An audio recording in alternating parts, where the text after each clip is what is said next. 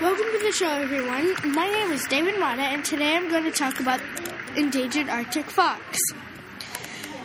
The Arctic fox, also called the polar fox or the white fox, is a characteristic species of the Arctic. Its fur is white in the winter and gray-brown in the summer. It lives primarily on small animal mammals like lemmings, voles, and birds.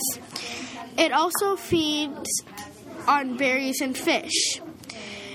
It itself the victim of predation, predation mainly from red fox, wolves, wolverines, and golden eagles. To the people, it is a source of fur, meat, and mythology. But things are done to prevent the Arctic fox from being extinct. SEFALO, the Sweden Finnish Norwegian Arctic fox project, started in two thousand three and finished in two thousand eight. They have worked to double the number of breeding Arctic fox in Fennoscandia, Norway, Sweden, Finland, and Kola Peninsula.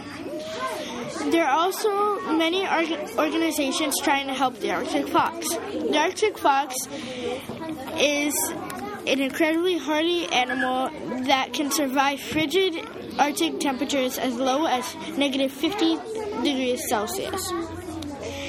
In the treeless lands where it makes home, it lives farther north than any other mammal, and it's it is well adapted for the cold, harsh weather of the Arctic.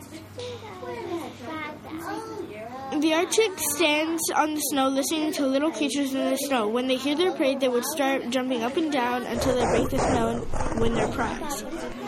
The Arctic fox doesn't get cold because they have the warmest fur out of all the mammals. The Arctic fox can blend into the snow because of the color of its fur, because so that the predator does not have as big of a chance of catching the fox. Gotta go. See you next time. Don't forget, be nice to animals.